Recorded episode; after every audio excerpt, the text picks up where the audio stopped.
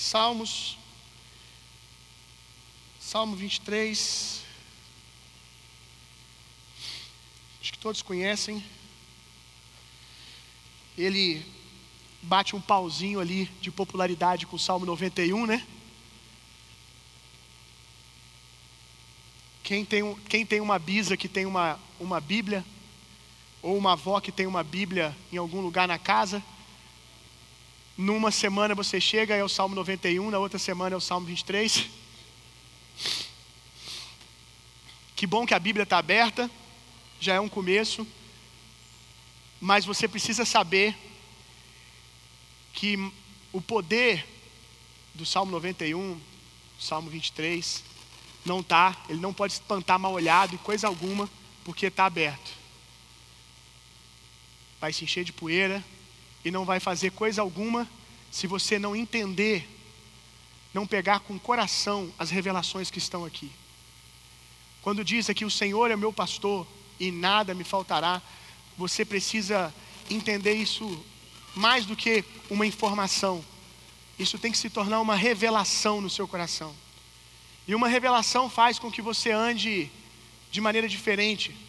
Quando você tem um entendimento, você não pode mais ser o mesmo. Ninguém consegue ser o mesmo depois que conhecimento chega. Com certeza você já passou por coisas na sua vida, no seu ambiente de trabalho, na faculdade, alguma coisa na sua família, situações que você viu e tomou conhecimento e entendeu o que aconteceu. E você até disse para você: Eu queria não ter visto isso. Falando agora possivelmente de coisas ruins, de experiências ruins. Estou com um pouquinho de sinusite, de vez em quando vocês vão ter que me aturar fungando o nariz. Eu sei que é meio nojento, mas eu não tenho outra opção. Eu vou ter que trocar de microfone, gente, senão nós não vamos aguentar não. Porque esse aqui eu não consigo afastar. Traz o outro para mim, ô é, talvez você tenha visto coisas ruins e aquilo chegou no seu coração e você até diz, né? Era melhor não ter visto. Queria desver isso. Porque você não consegue mais reagir naquele lugar, não consegue talvez reagir com aquela pessoa do jeito que você reagia antes, porque um, uma revelação, uma revelação chegou no seu coração. O mesmo vale para a palavra de Deus. Quando a palavra de Deus entra como revelação, entendimento na sua mente, no seu coração, você não consegue mais viver da mesma maneira. Eu lhe asseguro que aquilo que você ouviu da palavra de Deus que não te mudou, não é porque a palavra de Deus não tenha poder,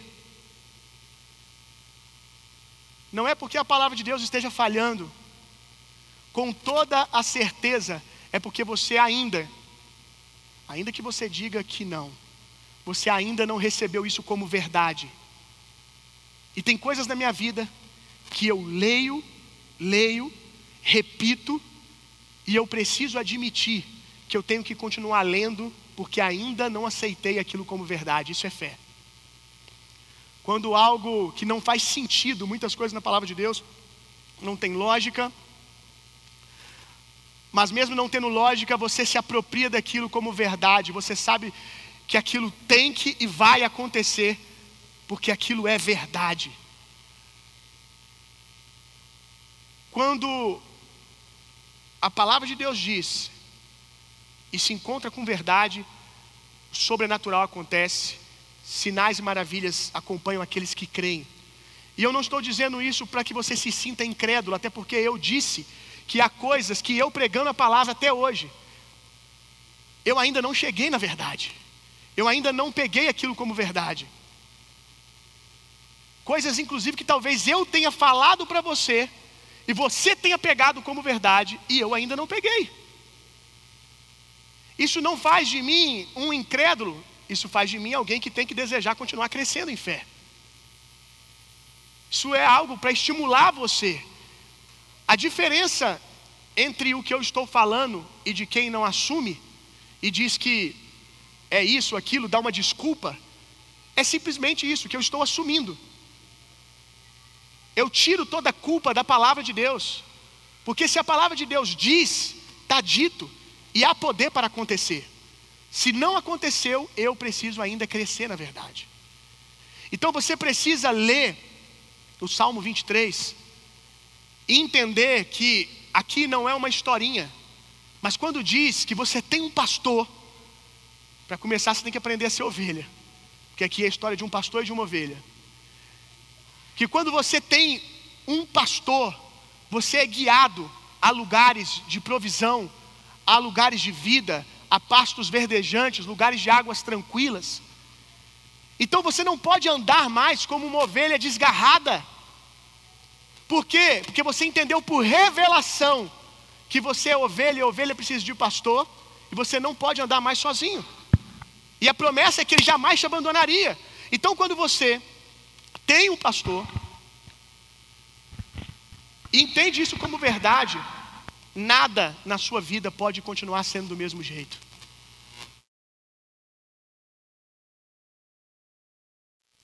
Pode deixar por enquanto.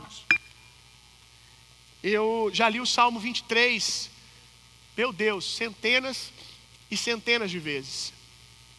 E até hoje, quando eu fui preparar a palavra para ministrar para vocês, eu vi que eu ainda preciso, em algumas áreas da minha vida, aceitar meu bom pastor e reconhecer que ele está lá porque a minha ansiedade denuncia a minha incredulidade, a minha insegurança denuncia a minha incredulidade. Então eu ainda preciso crescer mais nessa verdade. Vamos ler? O Senhor é o meu pastor, e nada me faltará. Ele me faz repousar em verdes pastos e me leva para junto de riachos tranquilos. Renova minhas forças e me guia pelos caminhos da justiça. Assim, ele honra o seu nome. Mesmo quando eu andar pelo escuro vale da morte, não terei medo, pois tu estás ao meu lado, tua vara e o teu cajado me protegem. Prepara um banquete para mim na presença dos meus inimigos. Unge a minha cabeça com óleo, meu cálice transborda.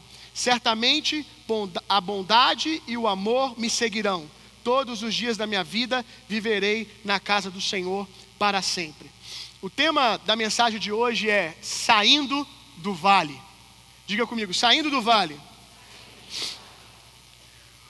O texto, ele já começa com uma rota estabelecida por Deus, com uma promessa, com a demonstração da vontade de Deus para cada ovelha, para cada um de nós. A vontade de Deus para nós é sempre boa, agradável e perfeita. A Bíblia diz: Eu que sei os pensamentos que tenho sobre vós, pensamentos de paz e não de mal, para dar o fim que vocês desejam. desejam. O Senhor, ele já começa o texto dizendo que a vontade dele, como pastor, é nos levar a lugares de águas tranquilas, no verso 1, de pastos verdejantes. Todos nós nascemos para esse lugar. A dificuldade que temos de desfrutar desse lugar, de estar nesse lugar, nessa promessa, é fruto da queda, é fruto do pecado. Pecado que manchou a nossa visão sobre o caráter de Deus. Pecado que manchou o nosso entendimento sobre o que Deus pensa sobre nós. Muitos lugares, muitos vales que alguns estão, não todos, Há vários tipos de vales, mas a maioria dos vales, ou melhor dizendo, alguns,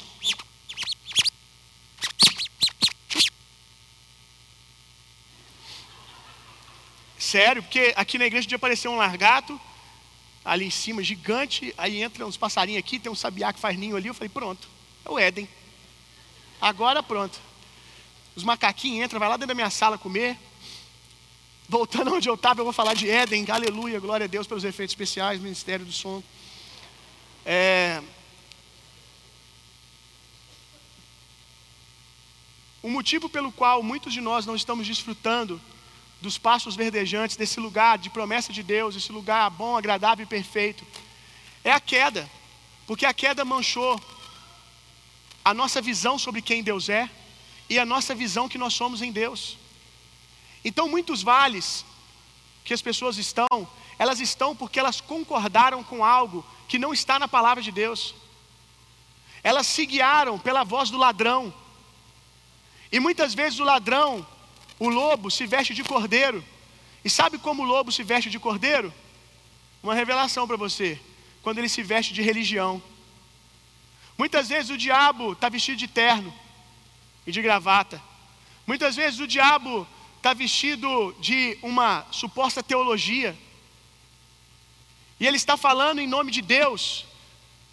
E quantas pessoas, por crerem, ah, é um homem de Deus, ou pelo menos tem um título de homem de Deus que está falando, não conhecem a palavra de Deus, assumem aquilo como verdade e se deixam ser guiadas para longe do verdadeiro pastor, ouvindo alguém que eles acham que estão amando do pastor. Quantos estão entendendo? E são guiadas para longe, porque acreditam que essa é a vontade de Deus.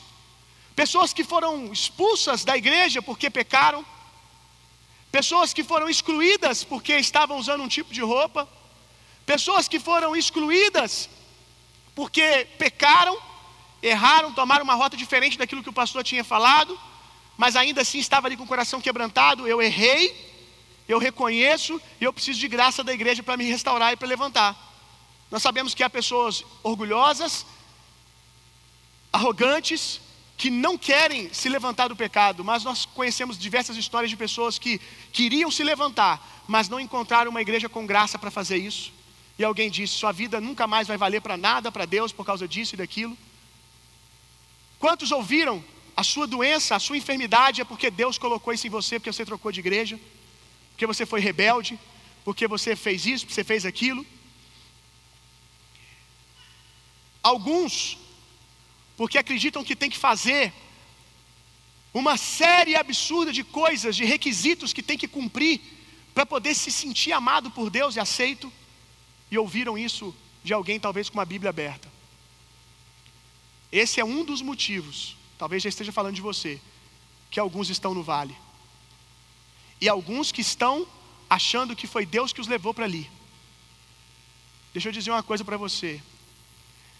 Deus não precisa trabalhar com a maldição e com a enfermidade. Jesus disse que as, essas são as obras do ladrão, as obras do diabo: matar, roubar e destruir. Jesus veio para dar vida e vida com abundância. Essa é a vontade do bom pastor para você. Então Deus nos projetou para esse lugar que eu estou indo para Ele todos os dias, aprendendo a chegar nesse lugar, em todas as áreas da minha vida. Quando Deus fez a terra, Deus fez a terra e fez o Éden para o homem. Quando o homem abriu os olhos, estava tudo pronto. Quando o homem abriu os olhos, a bondade de Deus estava expressa em cada uma daquelas árvores, daqueles animais, da beleza do Éden, da árvore da vida. A bondade de Deus estava exposta em cada cantinho daquele lugar, porque tudo aquilo dizia o quanto Deus amava o homem. Então o homem abriu os olhos e os pastos verdejantes já estavam para ele. Essa é a vontade de Deus. Essa é a vontade de Deus para mim e para você. E eu quero te dizer que, ainda que você não esteja desfrutando, tudo isso já está pronto. Lugares que eu entrei ontem em Deus já estavam prontos desde o dia que Jesus morreu por mim na cruz. Eu é que precisava chegar até lá, eu que precisava ouvir o pastor. Esse Éden já está pronto desde o dia que nós nos rendemos a Jesus. O dia que nós aceitamos Jesus, nós nascemos de novo e você já já vai ter oportunidade de viver essa experiência. O dia que eu confessei Jesus como meu Senhor e Salvador, a Bíblia diz que eu nasci de novo. E eu nasci de novo quando os meus olhos foram abertos espiritualmente. Existia uma provisão, um Éden para mim. A família que eu vivo hoje, a provisão de Deus que eu vivo hoje, todo tipo de sucesso que eu vivo hoje, toda alegria que eu desfruto hoje, já estava para mim no dia que eu me rendi para Jesus. E a voz do pastor está todos os dias me levando para esse lugar. Amém? Essa é a vontade de Deus. Uma outra coisa sobre vales, que apesar de alguns vales, acredito eu, a maioria deles po poderem ser evitados, há alguns vales, como eu estava dizendo, que nós mesmos entramos. Inclusive o vale que o salmista descreve, descreve aqui, fica muito claro que foi ele que entrou, porque ele diz assim: ainda que eu ande pelo vale da sombra da morte, ainda que eu ele está dizendo: eu tomei uma rota errada. E a gente precisa, às vezes, dessa humildade para entender que algumas respostas do porquê que nós estamos passando o que nós estamos passando, nós já temos. A gente lá no fundo já sabe. Só precisa ser humilde para reconhecer. E eu vou falar disso daqui a pouco. Às vezes o favor de Deus não se manifesta porque você não deixa Deus te salvar, porque você nem reconhece que precisa de um Salvador. Você já sabe, está óbvio para você que foi uma escolha errada que você fez. Nem todo mundo que se desvia, se desvia por causa da igreja. Esse negócio que a igreja tem que pedir perdão. Perdão, em nome da igreja eu te peço perdão. De fato, a igreja tem que pedir perdão para muita gente. Mas tem que tomar cuidado porque isso não é uma máxima. Tem muita gente que o perdão que a igreja tem que pedir é por não saber lidar com a cabeçada que essa pessoa deu quando saiu, com a maneira que conduziu as coisas, mas o motivo da saída não é culpa da igreja. É uma escolha para você que se desviou do propósito do Senhor, dos caminhos do Senhor. É com você que eu estou falando. Talvez você fez o que fez, ouvindo a voz do Espírito dizendo: não vá pela esquerda, não tome esse caminho. Você sabe o que a palavra de Deus diz, você sabe que esse não é o caminho, você sabe que você vai se frustrar, você sabe que essa não é a promessa de Deus para você. O nível de Deus é esse, você está aceitando isso.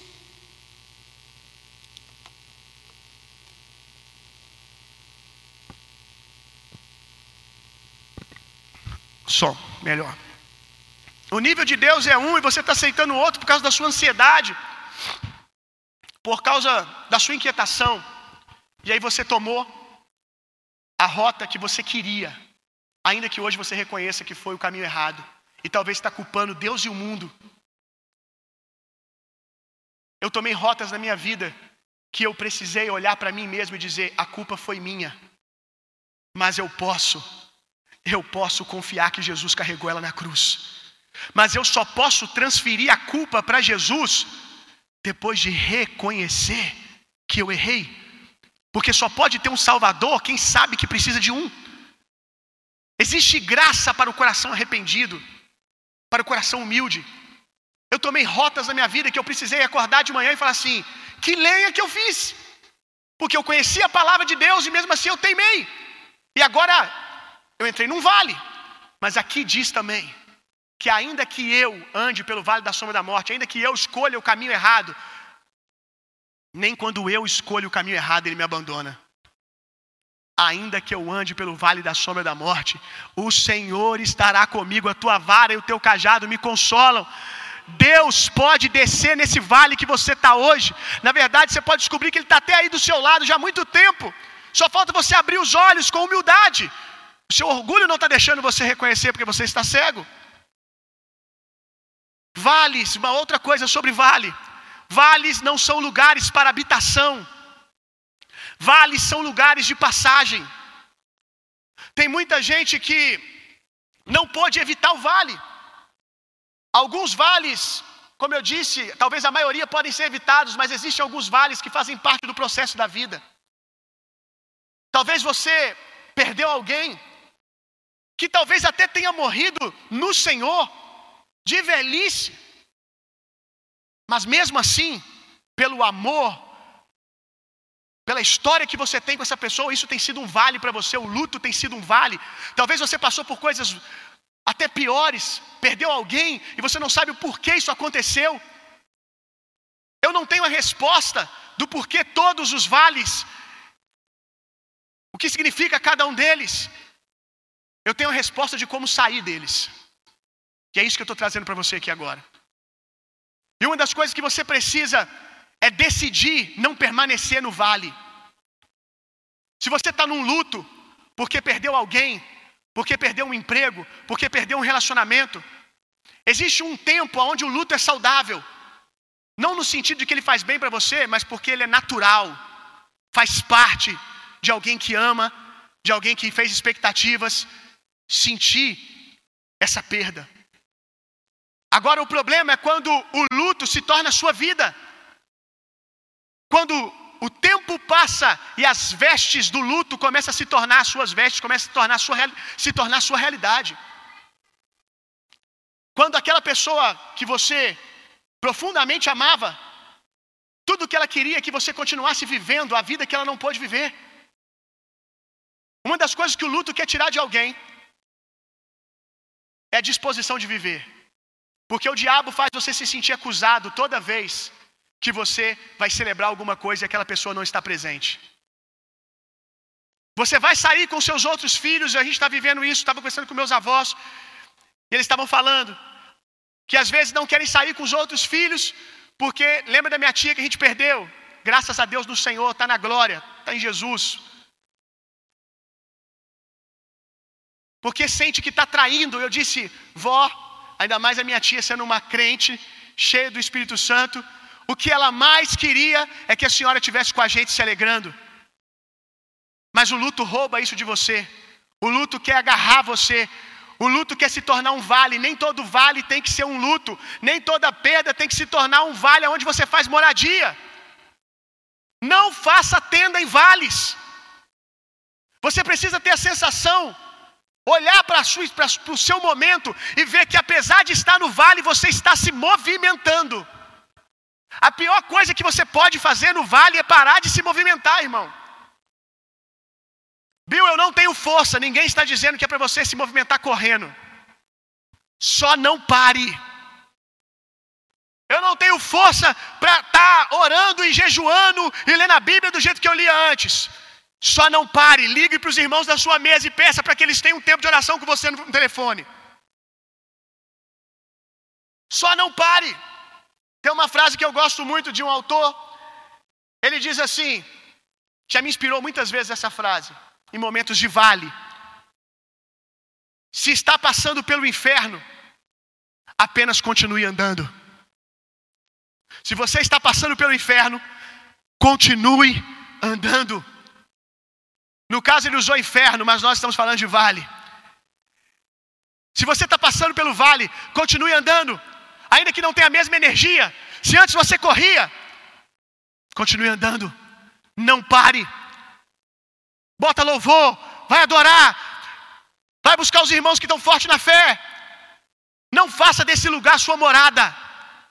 Existem salteadores no vale. Pega essa imagem que eu estou trazendo para você. Existem salteadores, ladrões escondidos dentro do vale. Na maioria dos filmes medievais você vai ver cenas como essa, né? Alguém está passando por um vale a cavalo, um lugar difícil, e de repente saem os salteadores. Na maioria das vezes foi até avisado: cuidado com aquela floresta, cuidado com aquele vale, porque se esconde salteadores naquele lugar. Lugares escuros são lugares aonde os salteadores se escondem. Lugares escuros é lugares onde você não tem luz, não tem todas as respostas. Não pare nesses lugares, meu irmão. Continue andando. Diga aí no seu lugar: Vale não é a minha habitação. Tem gente que já está três anos no vale. Tem gente que já está aqui há cinco anos no vale. Você perdeu o time. E o bom pastor veio hoje te socorrer. Hoje você vai levantar, vai ouvir a voz do pastor e vai sair desse vale em nome de Jesus. Estou lembrando de vale. O problema é que quando você faz do vale a sua morada, não crie confusão com a frase que eu disse, porque a frase era de um, um homem que não era crente, né, do do inferno, né? quando estiver passando pelo inferno, então ele usou esse termo. Mas entenda por vale. Entenda o que eu disse, entendendo vale. Porque o problema do vale, quando ele se torna sua habitação, é que realmente ele pode se tornar um inferno. Alguns, aquilo que eram eventos, que inclusive, inclusive poderiam ter os forjado para serem homens melhores, mulheres melhores, porque ainda que Deus não seja o causador do vale. Ele aplica Romanos 8, 28. Todas as coisas cooperam para o bem daqueles que amam a Deus, que são chamados segundo o seu propósito. Deus é sábio e não desperdiça nada. Vai sempre usar qualquer circunstância, por pior que seja, para nos levar ao crescimento.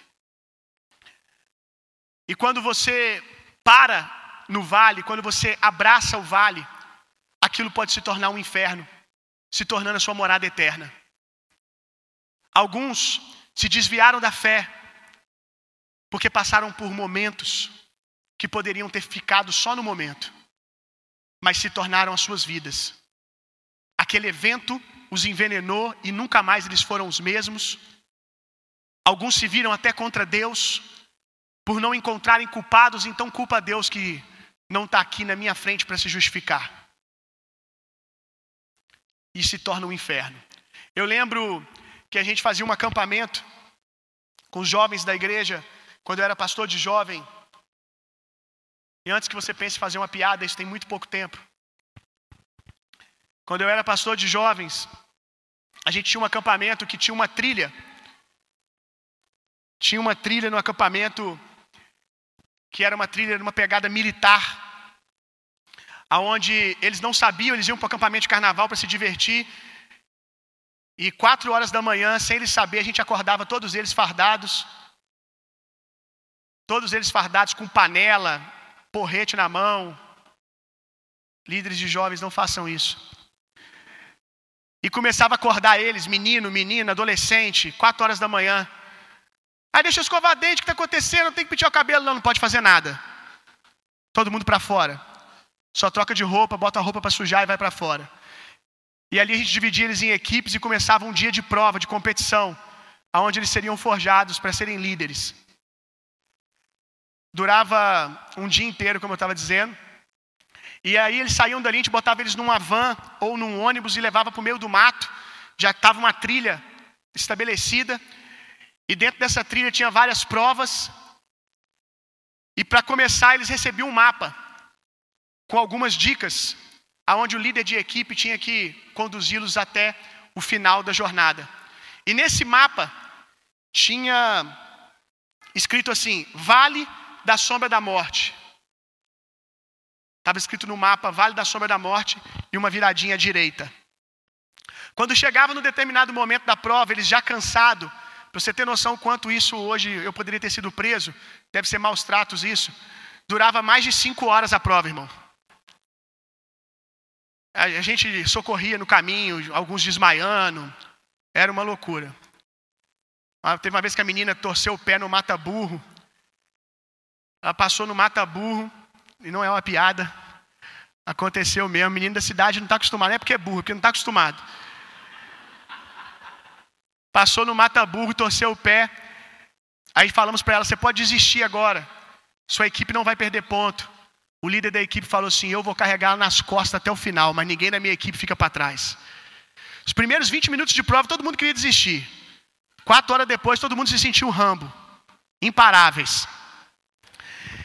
E aí, voltando onde eu estava, tinha um mapa lá e estava escrito lá, no finalzinho, uma estradinha escrito Vale da Sombra da Morte, indicando que eles tinham que entrar naquele lugar. Só que quando eles estavam chegando perto desse lugar, à direita tinha duas bifurcações, uma à direita, com nada escrito, e outra à esquerda, escrito uma placa inferno. E o versículo bíblico do Salmo 23 para eles lerem. Lembra que eu falei no início que é importante você pegar a revelação? Alguns times não leram a Bíblia, alguns leram e ainda não viram que lá estava escrito vale e não inferno. Vale é lugar de passagem, inferno é lugar de eternidade, irmão. E alguns pegavam essa rota e iam parar no inferno. E o inferno era mais uma hora andando, irmão. E o time perdia a prova. Tudo porque não entendeu que vale é um lugar de passagem, não um lugar de morada. Primeira coisa que você precisa. Eu não vou dizer mais que a primeira, porque eu já disse algumas. Para sair do vale. Uma das coisas que você precisa é arrependimento.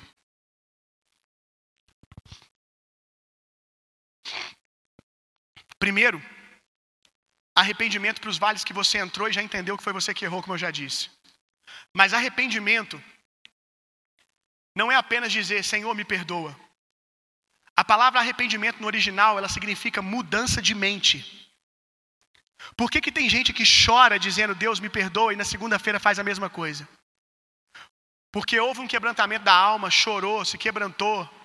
Deus me perdoa, mas não entendeu a melhor parte. Não entendeu o que Deus tem para você, para te inspirar a mudar de rota. Arrependimento é mudança de foco. Arrependimento é mudança de direção. Se você está indo para o inferno, lá na rota dos meninos, dos jovens, arrependimento é chegar ali e não só dizer, me perdoa, Deus, por eu ter entrado nesse lugar e continuar andando naquele, naquela direção. Arrependimento é, me perdoa, Deus. Mudança de rota é parar de andar na direção errada. Então, alguns de vocês aqui precisam parar de andar na direção da incredulidade. Porque o que está mantendo vocês no vale é o pensamento errado de que Deus quer você aí, de que foi Deus que te colocou. Ah, porque eu estou passando uma moenda que a profetisa falou para mim, a profeta lá da outra igreja falou para mim que Deus me colocou nesse vale, que Deus está me amassando, que Deus está me colocando na moenda de Jeová. Para com essa besteira. O bom pastor, ele não tem o vale para você. Ele tem um lugar de pastos verdejantes. Acontece que se você passar pelo vale, ele está lá com você também. Mas não é para você morar com ele lá, não. É para te tirar de lá. Arrependa-se, meu irmão. Mude de mente. Comece a pensar diferente. Se você está num vale de vida sentimental, Bill, todo relacionamento que eu entro é furada. Todo cara que eu namoro é, é, é, é, é dor, tristeza, frustração. E Bill, a última vez, quando eu namorei, eu me arrependi de ter namorado um não crente, de ter ido fora do padrão de Deus. Eu me arrependi, agora eu estou num relacionamento e está tudo acontecendo de novo. Deixa eu dizer uma coisa para você, irmã ou irmão. Se você fizer as mesmas coisas de novo, ainda que seja com a pessoa diferente, o resultado costuma ser o mesmo. Para mudança de, mudança de resultado, tem que se mudar os métodos. Mude a maneira de pensar. Talvez o que você precisa é parar um tempo para aprender o que Deus pensa sobre vida sentimental, para aprender o que Deus pensa sobre família, para depois entrar numa sabendo o que você está fazendo. Quantos estão entendendo o que eu estou dizendo? Que bom. Segunda coisa que você. Eu falei que eu não ia mais ficar falando primeiro e segundo, né? Vamos lá. Outra coisa que você precisa. Está lá em primeira, primeiro a Pedro, capítulo 5, versículos 5 e 6. Primeiro a Pedro, versículos 5 e 6. Vamos ver o que é.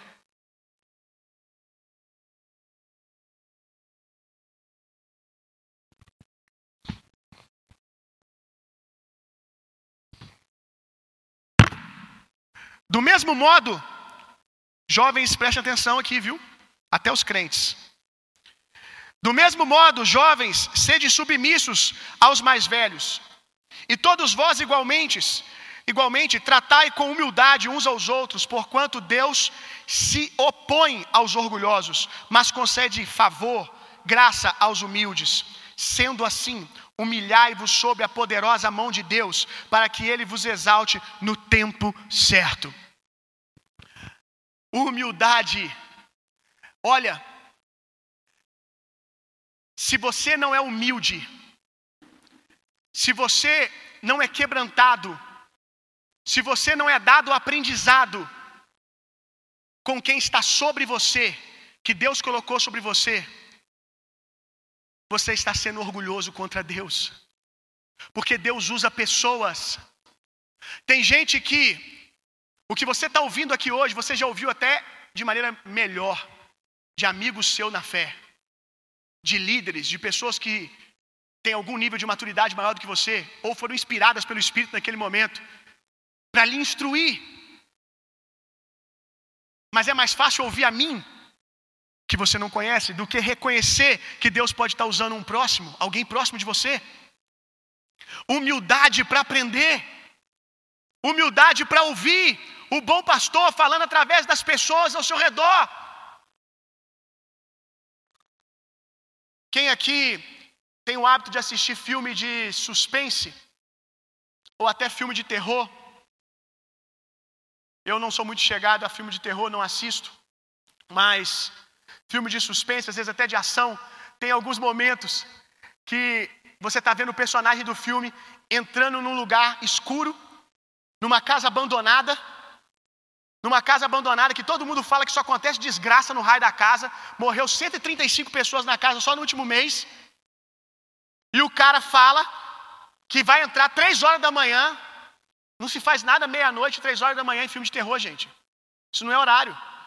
Três horas da manhã vai entrar porque quer fazer uma filmagem. É um idiota. Como é que você fica na frente da televisão? Meu Deus, não faz isso, cara. Não, não acredito. Você vira para sua mulher, não acredito que esse cara está fazendo isso. Eu não acredito que ele está entrando nessa casa. Pelo amor de Deus, esse filme está achando que a gente é burro. Ninguém faz um trem desse, né? Assim que a gente fica no filme de ação. O cara no filme de ação vai entrar numa casa com 400 pessoas armadas, com um fuzil, ele com a pistola. Você fala, cara, você é o cara, você é o MacGyver, você é o Vin Diesel, mas peraí, não vai dar certo. Claro que você vai ser pego, vai dar maior trabalho isso aí depois. Aí você fica, não, não entra. Como que pode um cara entrar? Essa mesma sensação é a sensação que o céu fica. É a sensação que eu fico quando eu estou dando conselho para um cara e ele está indo na rota que eu sei que vai dar lenha, porque eu já ando com Jesus tempo suficiente, ou porque a palavra de Deus diz. Está multidão de conselhos dizendo: não, não, não, não. E você está, eu sei o que eu estou fazendo. Eu sou expert em fazer filmagem três horas da manhã. Eu sou um ninja com a pistola na mão. E você vai entrar.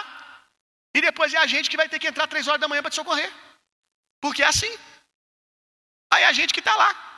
Estou eu aqui agora, no lugar que eu falei para não entrar. Então tenha humildade, irmão. Humildade para reconhecer que existem saídas que já foram mostradas para você. Só que requer de você abaixar-se que é humilhar-se. Existem algumas portas de saída do vale que estão diante de nós, e vou dar um exemplo, por exemplo, por exemplo, no seu negócio, no seu empreendimento.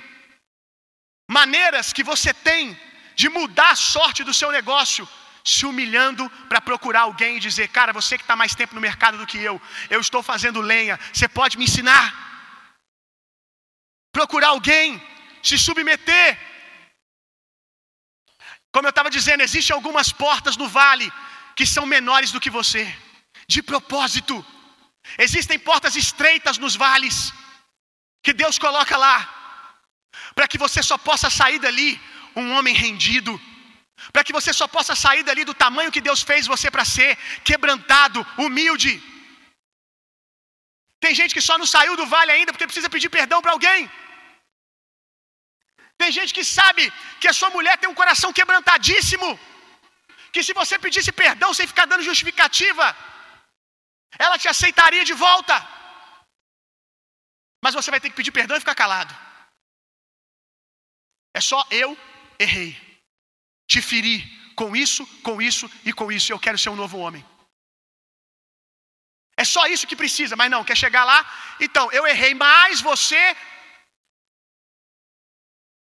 Aí você começa a baixar e de repente cresce de novo, não cabe. Porque às vezes depois da porta tem mais um túnelzinho, sabe? Às vezes depois da porta tem mais um túnelzinho que você tem que continuar por baixo.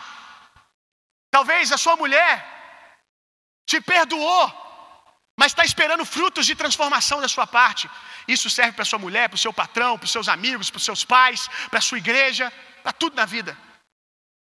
Você já errou tantas vezes que agora as pessoas querem frutos de arrependimento. Isso passa pelo tempo.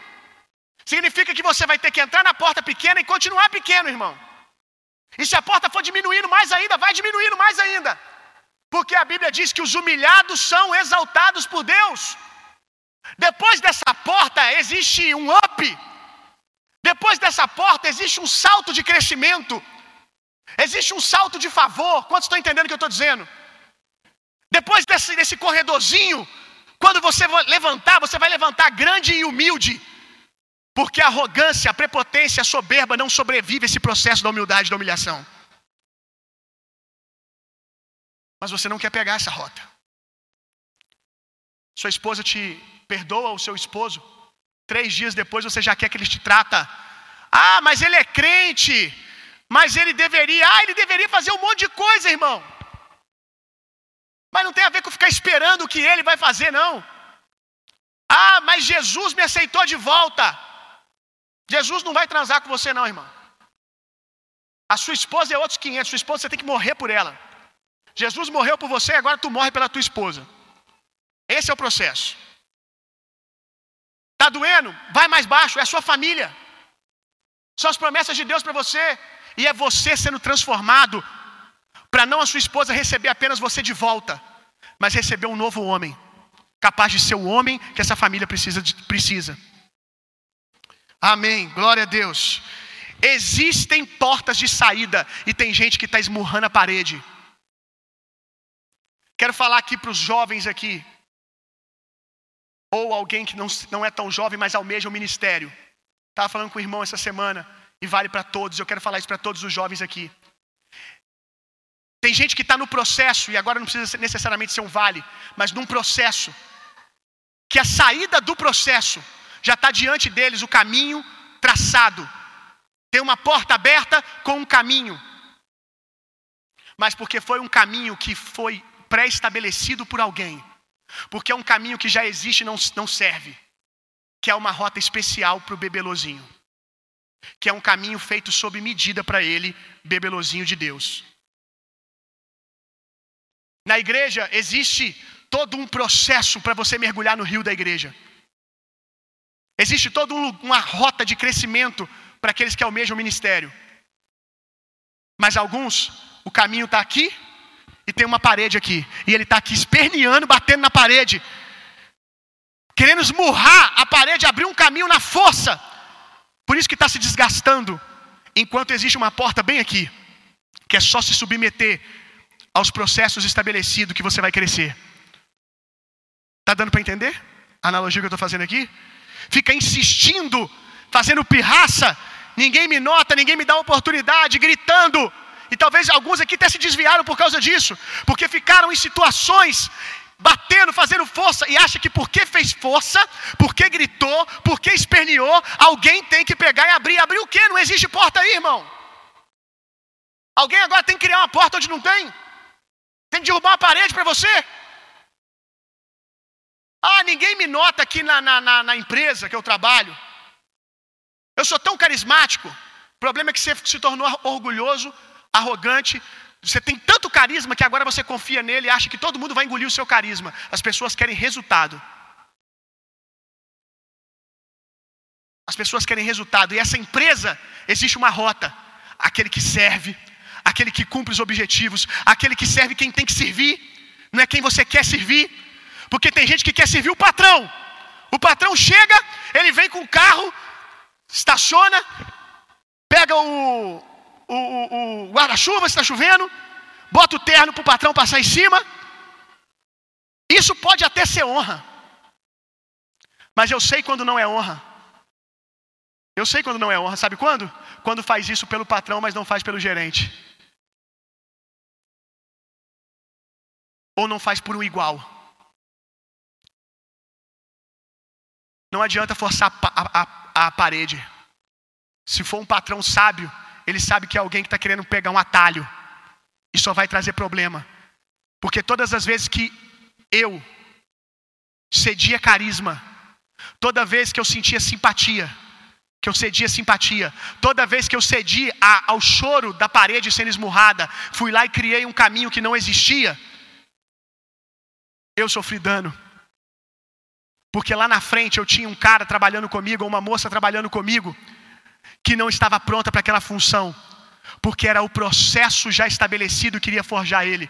Talvez até nasceu para aquilo, mas nasceu para aquilo, mas não quis passar pelo processo. Chega lá na frente com título de gente grande, mas postura de gente imatura. Quantos estão entendendo aqui? Então tem que passar pelo processo, irmão. Para de esmurrar a porta, a parede. Para de esmurrar a parede. Pega a rota que existe na vida da igreja e vai.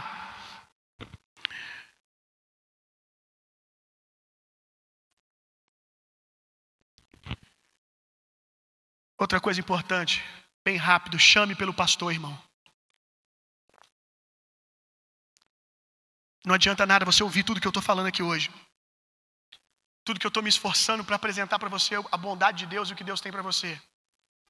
E se você não clamar, eu não posso clamar por você. Chame o pastor. O seu maior pecado não é o que você fez. é o que você não sabe que, que fez e faz. Vou te dar uma revelação muito poderosa aqui, até para crente. O seu maior pecado não é aquilo que você fez, é aquilo que você não sabe que fez e que, inclusive, deve, deve estar fazendo agora. Incredulidade. O seu maior pecado é não crer que o Filho de Deus tem poder para te perdoar. O seu maior pecado, Jesus disse, eles são condenados por uma coisa. Jesus diz, andando pela terra, ele disse: são condenados por uma coisa, porque Deus enviou a luz e eles rejeitaram. São condenados porque o Filho de Deus veio e eles não creram. O diabo traz acusação, o diabo fica te condenando para que você continue dizendo: Eu não mereço.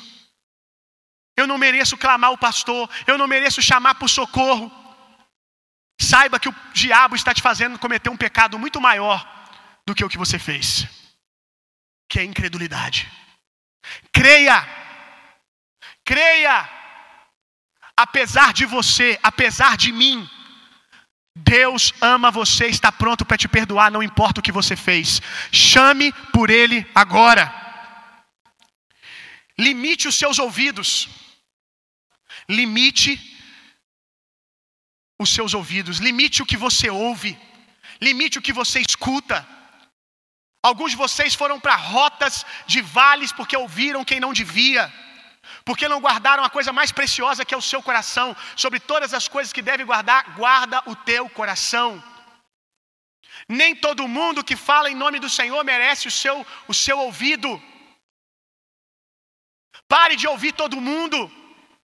Pare de ouvir gente ferida, pare de ouvir gente machucada, pare de ficar na internet ouvindo gente cheia de pus. Procure gente saudável, gente que tem vitória naquilo que você precisa ter vitória. Pare de ficar coçando, coçando ferida, procurando gente que tem o mesmo pus que você, para vocês ficarem se coçando. Ouça, ouça com saúde. Olha, quando o texto diz, você leu, unge a minha cabeça com óleo, unge a minha cabeça com óleo. É algo que se fazia com as ovelhas. A ovelha, ela tem muita secreção no ouvido, dá muita secreção no ouvido da ovelha. Se você não passar óleo, essa secreção atrai moscas. Essa secreção atrai moscas e essas moscas botam ovinhos dentro do ouvido da ovelha. E a ovelha fica louca. Porque esses ovinhos vão implodir na cabeça da ovelha e vai começar a machucar ela por dentro e algumas ovelhas chegam a morrer. Passar óleo no ouvido da ovelha é para que moscas não pousem.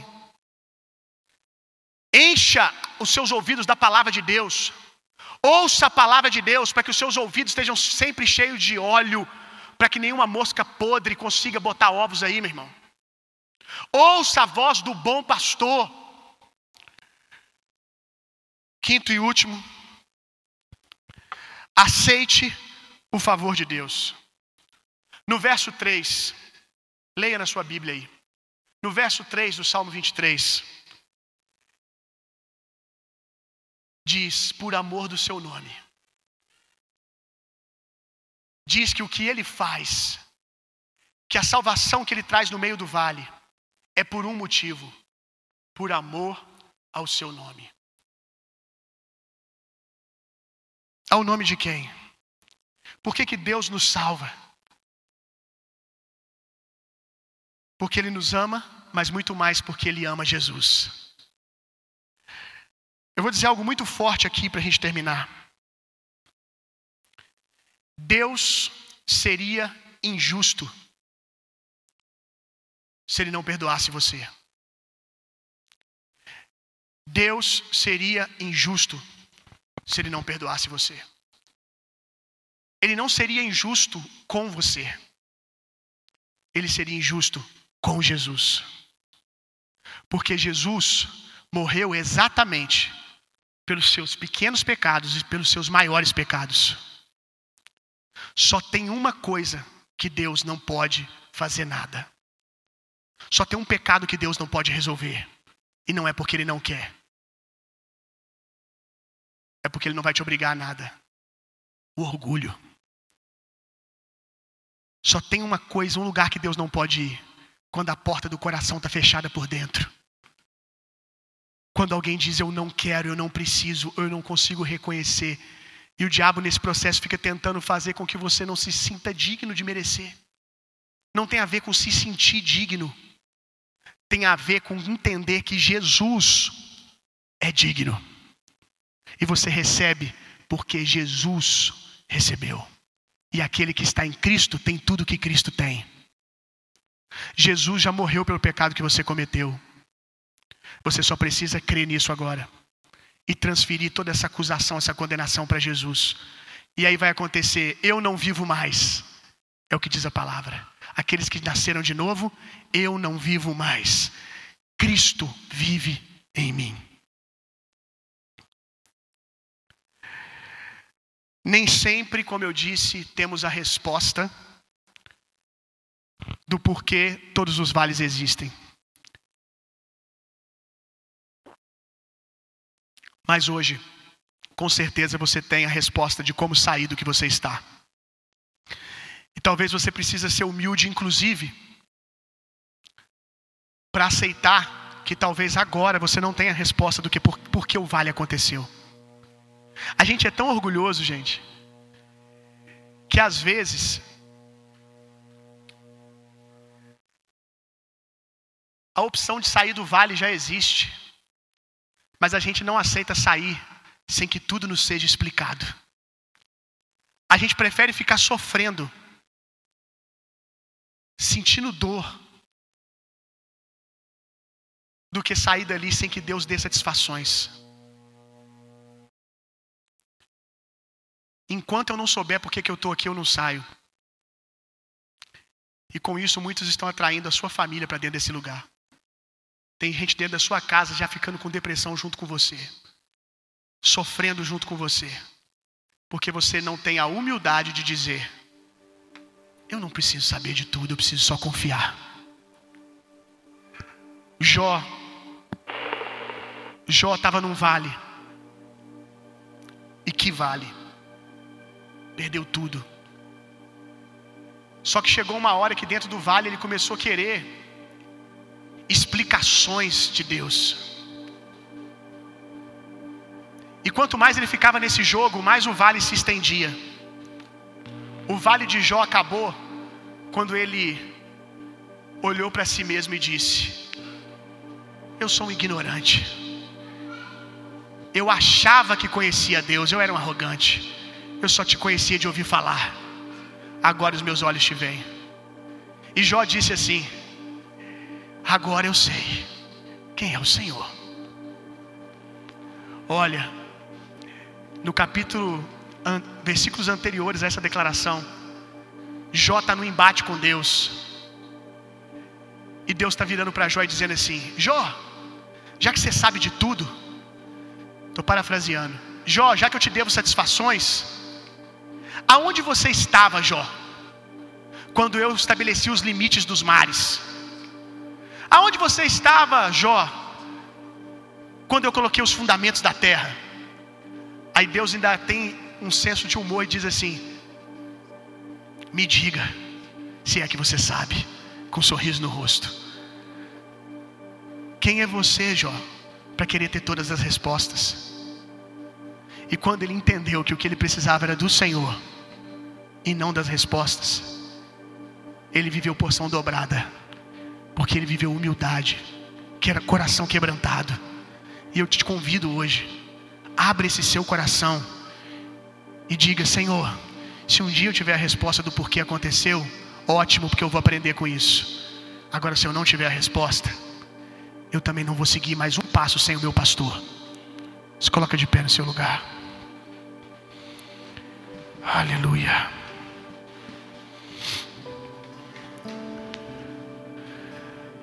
Se você ouviu essa mensagem agora, e você quer abrir o seu coração para Jesus, se você um dia caminhou com Jesus e se distraiu por algum motivo, perdeu de vista o Senhor, e quer voltar hoje, quer clamar pelo pastor, se você quer voltar para Jesus, erga sua mão aonde você estiver, em um sinal de rendição a Deus. Se é com você que Jesus está falando, erga sua mão e diga: Eu quero voltar. Glória a Deus pela sua vida, meu irmão. Graças a Deus pela sua vida, irmã. Glória a Deus pela sua vida. Mais alguém? Glória a Deus. Se tem alguém aqui que nunca orou, confessando Jesus como seu Senhor e Salvador, você foi convidado, veio hoje, ouviu essa palavra, o seu coração, o seu coração está dizendo, é sobre você. Jesus está aí falando no seu coração. Se você nunca orou, dizendo: Jesus, eu entrego a minha vida para ti. Se você nunca fez essa oração, você precisa fazer, porque essa oração é o convite para o pastor tomar as rédeas da sua vida. Se você nunca fez e quer fazer essa oração, levante a sua mão aonde você estiver. Glória a Deus, aleluia. Mais alguém? Levante a sua mão onde você estiver. Glória a Deus, glória a Deus, glória a Deus, aleluia. Quantas pessoas, que bênção. Se você está entregando a sua vida para Jesus, sinaliza, levanta sua mão onde você estiver. Glória a Deus, aleluia. Glória a Deus, aleluia. Amém, aleluia. Glória a Deus, glória a Deus. Quantas pessoas, aleluia. Aleluia. Espírito Santo invade esses corações agora. De dentro para fora começa a transformar esses irmãos e irmãs com as mãos levantadas. Assim como um dia o Senhor mudou a minha vida para sempre. Parece um ato simples, mas no mundo espiritual tudo está sendo feito de novo. Em nome de Jesus. Toca, toca esses irmãos agora. Transforma-os. Aleluia. Você que levantou a sua mão, ou que não levantou, mas ainda quer fazer parte disso, sai do seu lugar, vem aqui na frente. Nós queremos orar por você. Tenha vergonha não. Se você viu alguém levantando a mão, fala com ele assim: Eu vou com você lá, cara. Tá precisa de ajuda? Vamos, traga essa pessoa com você. Você não precisa conhecer ela não. Fala assim: Eu vou lá com você. Vem cá pra gente orar junto. Vem cá. Você que levantou sua mão voltando para Jesus ou orando Jesus como seu Senhor e Salvador. Sai do seu lugar. Vem aqui na frente. Um passo de fé. Glória a Deus. Faça assim com as suas mãos. Que o amor de Deus, que a graça de Jesus Cristo, consolo, poder e a personalidade do Espírito Santo sejam em vocês e através de vocês, hoje e sempre. Vão e tenham uma semana sendo profundamente, intensamente amados por Deus. Vão, transformem o mundo e reinem vida. Oh,